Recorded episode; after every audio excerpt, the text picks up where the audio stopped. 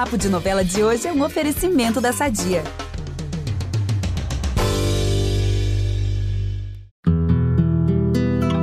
Salve, salve pessoal! Vocês viram que fofura nossos babies pantaneiros? Parece que foi ontem que a gente assistiu ao primeiro capítulo com o Zé Leôncio ainda criança. Agora, o nosso rei do gado já é avô.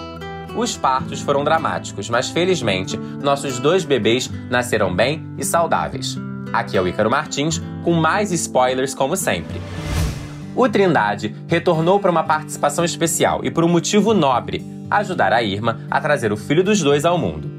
Após a aparição surpresa, o José Lucas vai puxar o peão para uma conversinha e vai receber uma resposta surpreendente.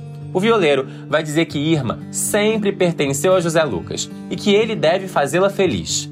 Ao se despedir, o Trindade vai entregar seu violão para o Eugênio e mais uma vez vai sumir. Só que agora, para sempre. O José Lucas, então, vai dizer ao pai e a Filó que ele vai assumir o filho da Irma como dele e que aquela criança será um Leôncio.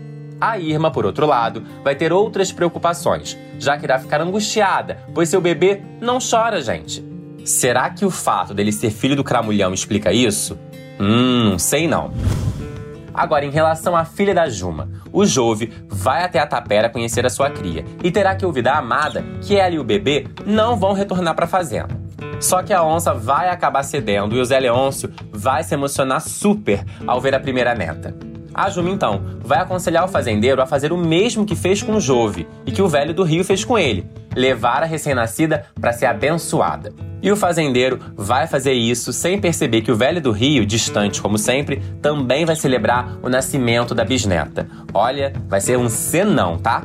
A chegada de tantos bebês vai despertar em Tibério a vontade de ser pai. Então, ele vai dizer à esposa que quer ter um filho. Só que a nossa muda não tá pensando em ser mãe por agora, não.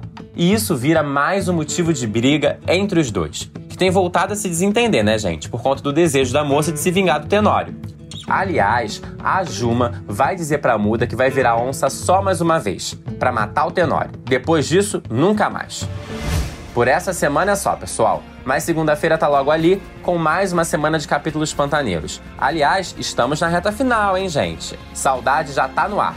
Eu fico por aqui, mas vocês podem acessar o G-Show e o Globoplay sempre. Beijão e até segunda-feira!